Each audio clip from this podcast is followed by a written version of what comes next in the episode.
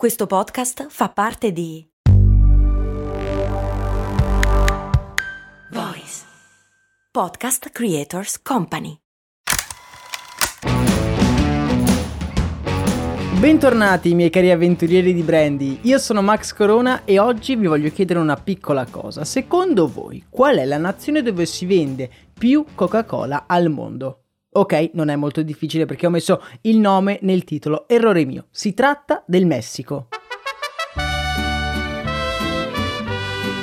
In Messico infatti si consumano più bibite gassate che in qualsiasi altra parte del mondo. Questa situazione così idilliaca per il gigante americano sta portando i messicani ad una grave crisi sanitaria oltre che ovviamente alimentare.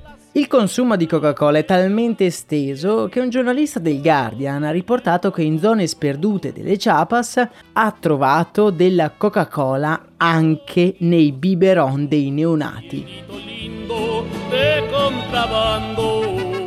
In media i messicani bevono circa 2 litri di Coca-Cola al giorno. Non c'è da stupirsi se il tasso di diabete è il più alto al mondo e un terzo dei messicani soffre di obesità.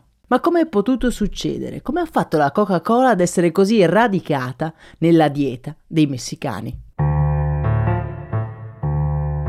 Le cause di questa adorazione per la bevanda sono molteplici, ma sono da riscontrare principalmente nella capacità del brand di essere disponibile. La distribuzione della bevanda all'interno del paese è talmente capillare che in molte regioni, soprattutto nelle più disperse, è estremamente più facile trovare una bottiglia di Coca-Cola piuttosto che di acqua potabile.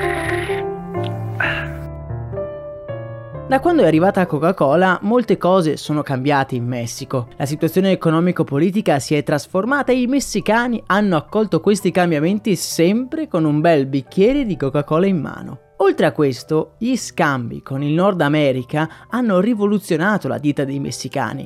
Prima era composta principalmente da carne, fagioli e verdure, oggi la fanno da padrone i cibi calorici importati preconfezionati. Il consumo di Coca-Cola è talmente radicato che in Messico tutti la bevono, dai neonati agli anziani, è diventato un costume sociale.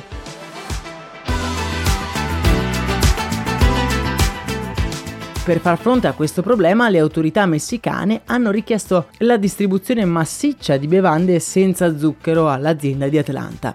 Bevande che però, amici miei, sono rimaste sugli scaffali.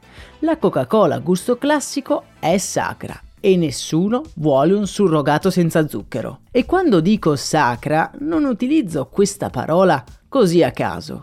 In più di alcuni villaggi, la Coca-Cola è utilizzata anche nelle funzioni religiose, cioè al posto del vino in chiesa c'è la Coca-Cola. Addirittura persone affette da diabete vengono curate da sciamani locali con dei complessi rituali che prevedono anche che il paziente si beva un bel bicchierozzo di Coca-Cola.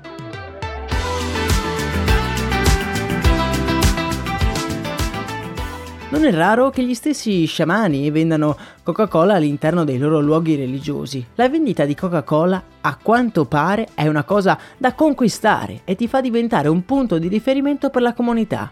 Capite bene ora quanto è radicata nella cultura.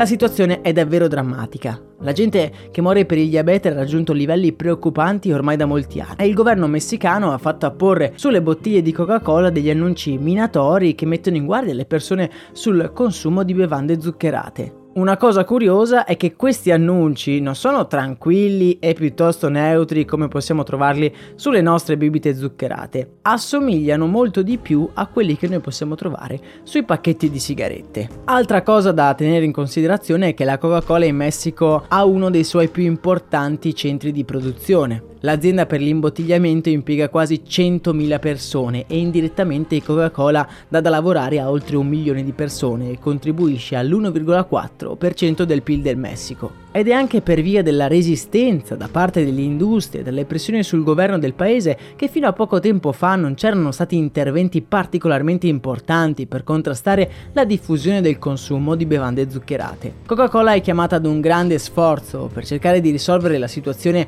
senza perdere una grossissima fetta di mercato, cercando anche di fare qualcosa dal punto di vista ambientale e sull'utilizzo dell'acqua per la bevanda. La situazione è complessa ma necessita di essere risolta. Nel canale Telegram vi lascio alcuni link per approfondire la ricerca. Vi ricordo anche che proprio recentemente su Storie di Brand siamo andati indietro nel tempo per riscoprire la storia di Coca-Cola dove tutto è iniziato. Vi lascio il link per ascoltare la grande storia di Coca-Cola nella descrizione di questo episodio. Per oggi è davvero tutto, nella speranza di avervi anche un pochino incuriosito, io vi auguro una serena giornata, un abbraccio e un saluto da Max Corona.